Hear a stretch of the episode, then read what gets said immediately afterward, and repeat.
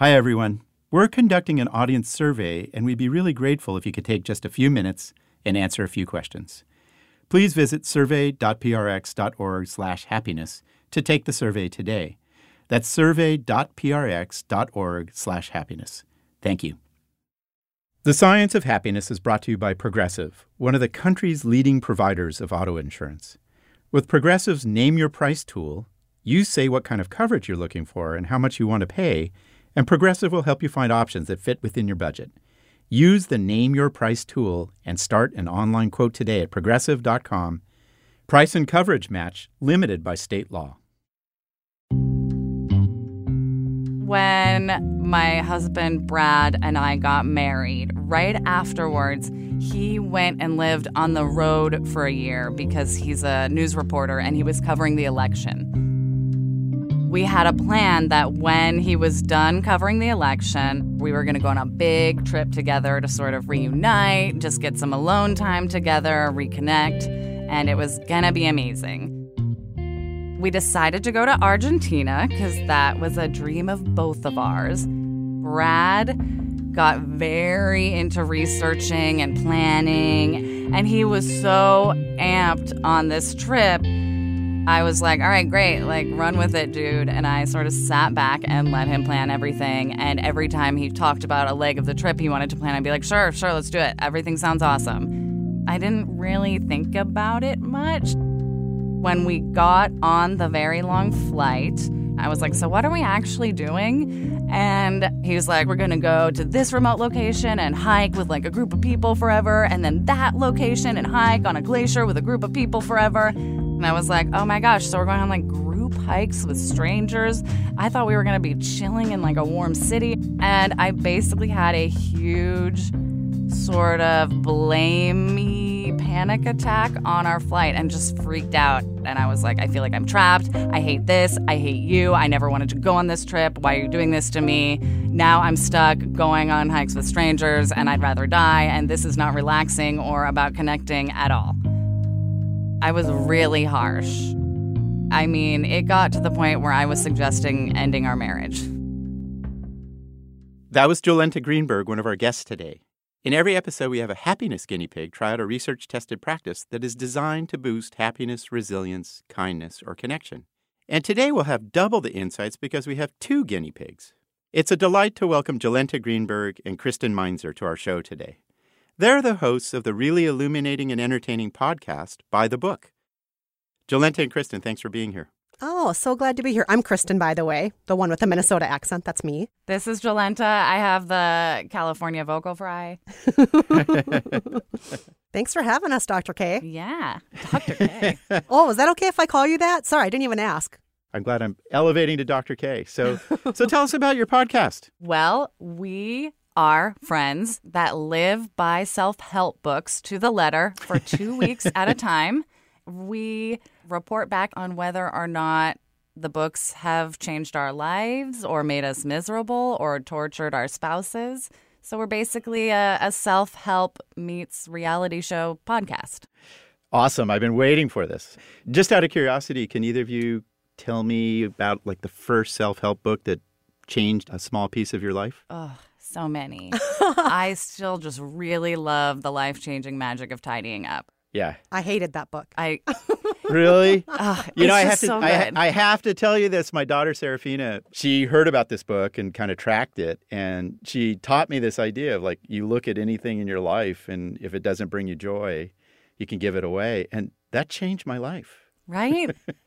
I mean, I know. Philosophically, it seems like a great idea until you get to part two of the book, where you have to live the KonMari lifestyle, which, Ah, yes, I still like it. the KonMari lifestyle is everything has a spot, and you can't see what that spot is.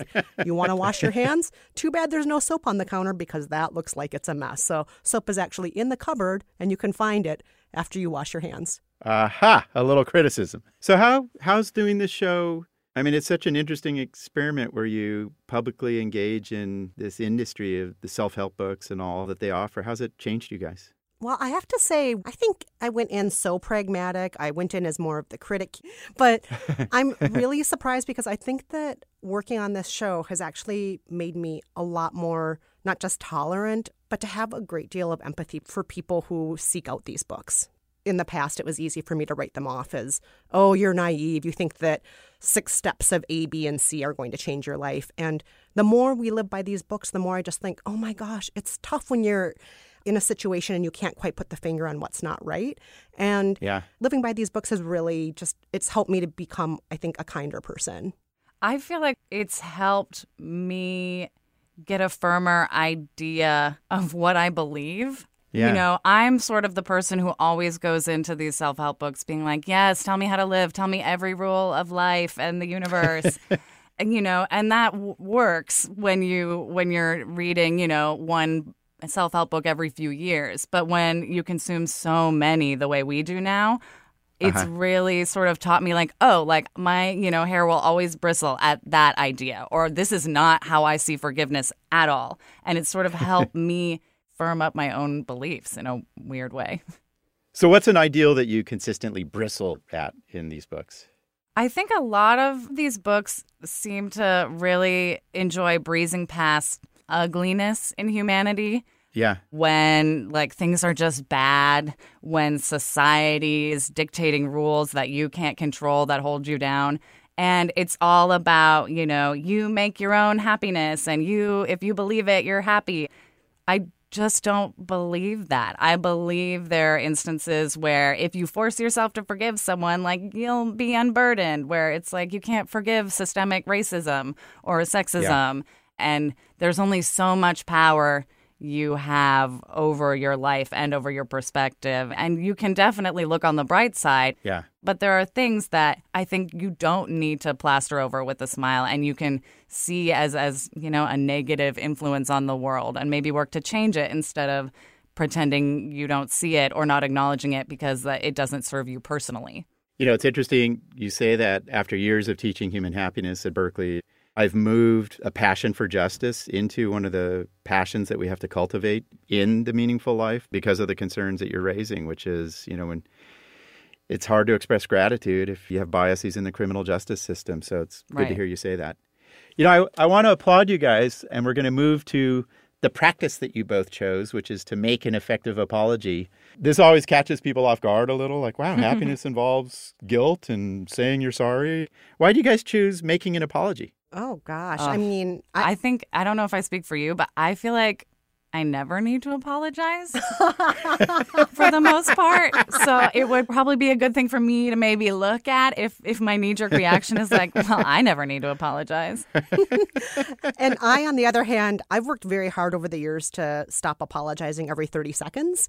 Part of that's just, you know, the polite upper Midwest thing to do. Oh, sorry apologizing yeah. for all sorts of things, whether it has to do with like what food is on your plate or I accidentally tripped over your shoe. Oh, I'm sorry, I tripped over your shoe. Sorry, sorry. I think that women in particular are also just. Yeah. We're taught mm-hmm. to apologize a lot. And yeah. so it appealed to me to maybe possibly put a different spin on the apology. Yeah. You know, I teach people, in particular women who are rising in leadership positions. And one of the subtleties is to figure out the right forms of apology and modesty that aren't disempowering. Mm. So there's a, a real challenge there. Tell us about the steps of making apologies. How do you walk through it? So you sent along the steps of an effective apology, beginning with acknowledge the offense, provide an yeah. explanation, express remorse, and make amends. So, well, in my instance, Dean, my wonderful husband who just loves to cook, and last year he really wanted Santa to bring him an instant pot. That's like a pressure cooker, slow cooker combo he has used it every single day and he I'm hearing about this these things. pot. He just loves it. He makes everything in the pot. Everything from like pulled chicken to stews, everything else you can think of. What's your it, favorite dish that he makes in the pot? Oh my gosh, he made a really great chili the other night. But while wow. making that chili, I okay, so this is what happened. he was making the chili. Meanwhile, I was helping out in the kitchen and I grabbed the lid from the Instapot and I put it on the skillet on the stove that was turned on high. Now, a lid of an Instapot is ah. made out of plastic, oh. and it's a special sealing top with a rubber ring and a lot of other special parts. And when you put it on a stove and it starts to melt, and then the smoke alarms go off, and all of those things happen, your Instapot lid no longer functions, and neither does your Instapot ever again. And that must have been a very sad moment. oh my God, it was so sad. It was his favorite toy So, do you mind if we listen in on your apology and see how these steps of the apology go? Oh, go for it. Yeah, let's do it. All right, let's listen in. Hey, this is Dean. Dean, it's Kristin Meinzer, your wife. Hey, honey, how are you? Hi, honey. I want to apologize about last night. I'm so, so, so sorry about putting your Instapot lid on the skillet on the stove. I'm sorry for melting it. I know it was a dumb mistake and I shouldn't have done that. I should have been paying more attention. Oh, it's okay, hon. It was just an accident. But I feel just horrible about it and I won't do it again. And I want you to know that I've done everything I can to make amends. I um, went to the basement where the old neighbor left their Instapot and I found that what they had was actually not an Instapot and it was dented, but I still brought it home anyway for you this morning. And I put out a notification on my Instapot Facebook community. And thanks to their feedback, I found out that Instapot actually just sells the lids themselves. So I ordered one for you, and it will hopefully arrive in the next week and a half. Um, it, hon, it's just fine. I, you know what? You've been nothing but, uh, you know, really sorry and apologetic about it ever since it happened. But it was just an accident. These things happen. I know. Um, and uh, you've done more than enough to uh, to to make up for it or replace it or whatever. It's uh, it's going to be great. I mean, you really are, however, going to be super sorry. Soup. We can't make any soup. You're just the best yeah. husband ever. Man.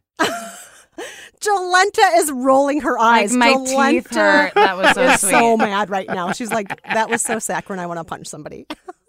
now, Jolenta, mm-hmm. you were rolling your eyes. No. Yes. Yeah. so they're just so sweet. I'm both jealous and in disbelief. I bet a lot of our listeners are like, "What is going on in that marriage? I want like, that." I promise they're not putting it on for for the microphones. I got like they, that is what they are like, though. They are just very expressive, very sweet people. So, Jolenta, we're not trying to set you up, but you also tried making an effective apology to your husband for that trip to Argentina that we heard about at the beginning of the show. It's a little different than the Instant Pot, isn't it? Yeah, yeah. not as adorable. so let's listen in, see how it goes. You ready? Yes. Okay. Brad. I'm scared. I'm scared too. I don't know why I need to laugh. Let me just take one sip of wine. it's a big sip. I know. Okay. Brad, I definitely messed up with the Argentina trip. I'm sorry I didn't do any research or planning. Uh, and I'm sorry I said everything sounded fine without knowing if I meant it or not. And I definitely misled you. And misleading people is not okay. But I promise that I only did it because I was trying to make you happy.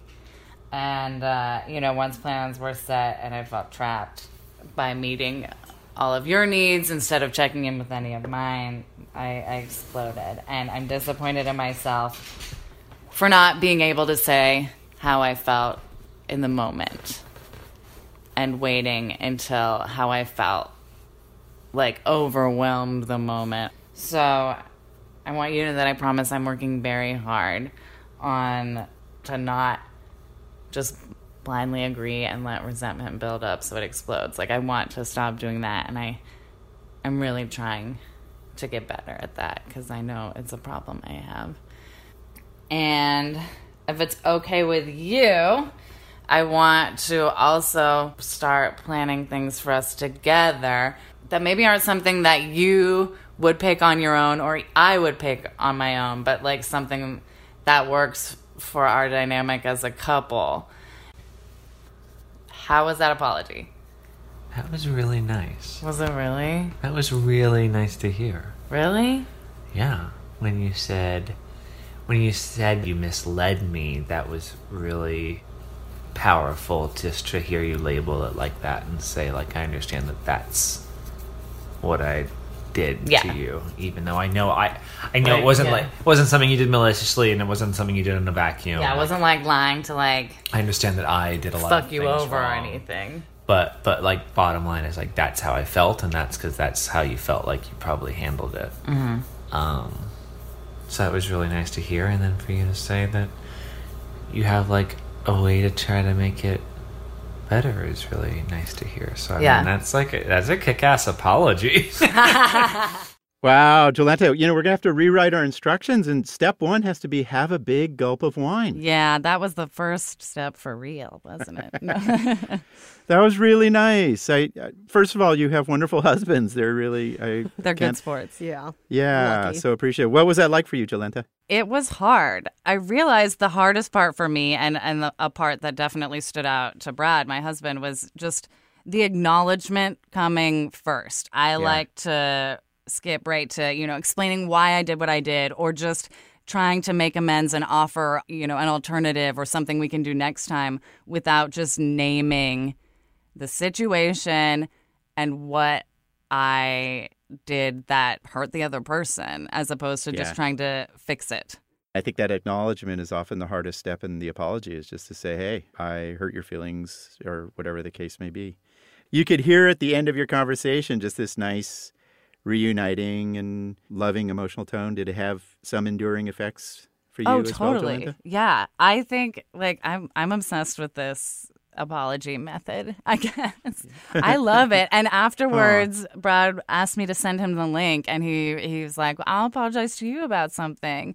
And like it was a nice moment where also I think both of us are very stubborn, opinionated people sometimes, and we think of giving an apology as admitting to losing. And Exactly. I think this really helped us reframe and enjoy the process of, you know, you can explain your intent without calling the other person wrong or, you know, blaming them for misunderstanding and and it can be a productive experience that doesn't feel like taking a loss at all. Yeah.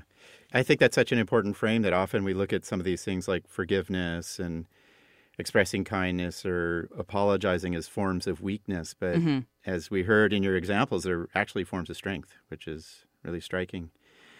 So, Kristin, how is doing this step by step approach to making an apology different from more ordinary kinds of apologies? Well, it made it feel much more like it was a real process that could have real outcomes versus something uh-huh. that, I mean, normally Dean also apologizes quite a bit, I have to point out. I apologize a lot. He apologizes a lot. And I'm not sure if it's because he's from New Zealand and I'm from Minnesota, but I think both cultures love apologizing. So Yeah. we apologize all the time anyway. But I think that there was something about going through these steps that made it feel like different than how we normally do things. It added some weight to it, if that makes sense Sure. rather than just being what we naturally reflexively do in the moment. Yeah, more than just a culturally based language practice and more of a real intentionally produced act. Yeah, with very, very intentional attempts at trying to fix the situation as well. As I said earlier, I think women are told to apologize a lot and that we should not do it so much.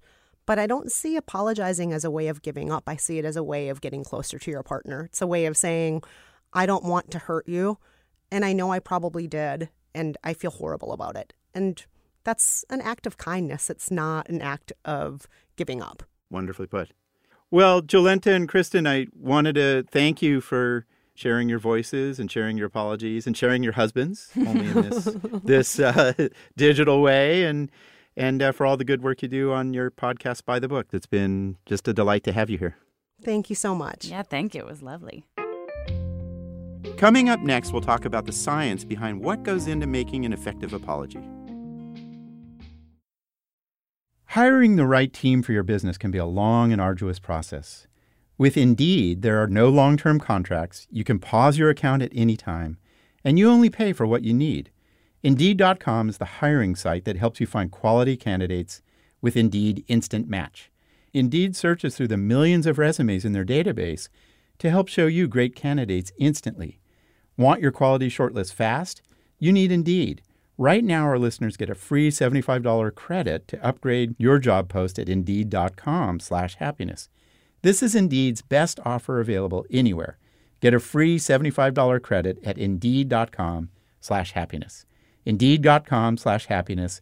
Offer valid through March 31st. Terms and conditions apply. Where can you shop luxury brands like Louis Vuitton, Gucci, and Rolex for up to 90% off retail? The Real Real. It's a trusted source for authenticated luxury consignment. Discover everything from women's and men's luxury fashion and accessories to fine jewelry, watches, art, and home decor. It's all authenticated by a team overseen by luxury experts. If you're in Chicago, LA, New York, or San Francisco, stop by one of the Real Real stores. Take advantage of curbside pickup and more in store services like expert repairs and personal styling. Or shop online at therealreal.com and download the app for exclusive features. It's the sustainable way to shop for luxury. Get 20% off select items with the code REAL, plus new shoppers get $25 off their first purchase. Visit therealreal.com and shop all your favorite luxury brands today.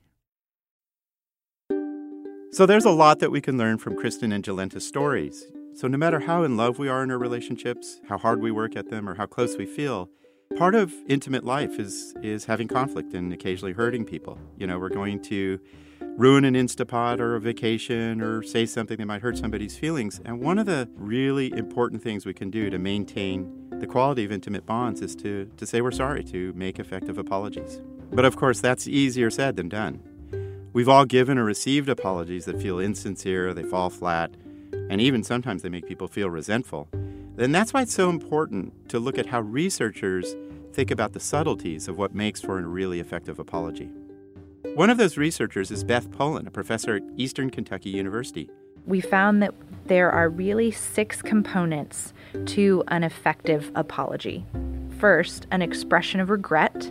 The second is an explanation, just a statement for which the reasons for the offenses are described to the victim. The third is an acknowledgement of responsibility. The fourth is a statement in which the violator expresses their promise not to repeat the offense. Fifth is an offer of repair. And the sixth is a request for forgiveness. Polin and her colleagues recruited hundreds of participants for their study, and they had those participants read a short fictional story in which an accountant apologized to a client for botching the tax return. But there were many different versions of the story with different kinds of apologies. So some participants only saw one component, meaning they only saw the expression of regret or they only saw the acknowledgement of responsibility. Other participants saw groups of three, and then some participants saw an apology with all six components. We asked people how effective was this apology? How credible was it? How adequate was it at repairing trust? If you can get all six components into an apology, that will be a much more effective apology than only including three components or only including one component. If you're in a situation where you cannot include all six components, we found that the acknowledgement of responsibility is greatly important to a victim who's had trust broken. We care about getting that statement that demonstrates the person understood that they did something wrong, We've unfortunately all experienced that moment where we've had someone apologize to us and say, I'm sorry you feel that way. Those sorts of apologies almost come across as offensive. I mean, the I'm sorry is in there, that expression of regret is in there, but the acknowledgement of responsibility is missing. If anything, we are making a specific attempt to not take responsibility for a situation. And that does not sit well with people who are on the receiving end of apologies. So if you can only make one statement, make it be some kind of acknowledgement of responsibility. Apologizing is not always easy. Having to express regret, having to acknowledge responsibility, that can be painful. We also know, though, that not offering an apology can lead to greater problems that are much more difficult to deal with than working your way through an apology.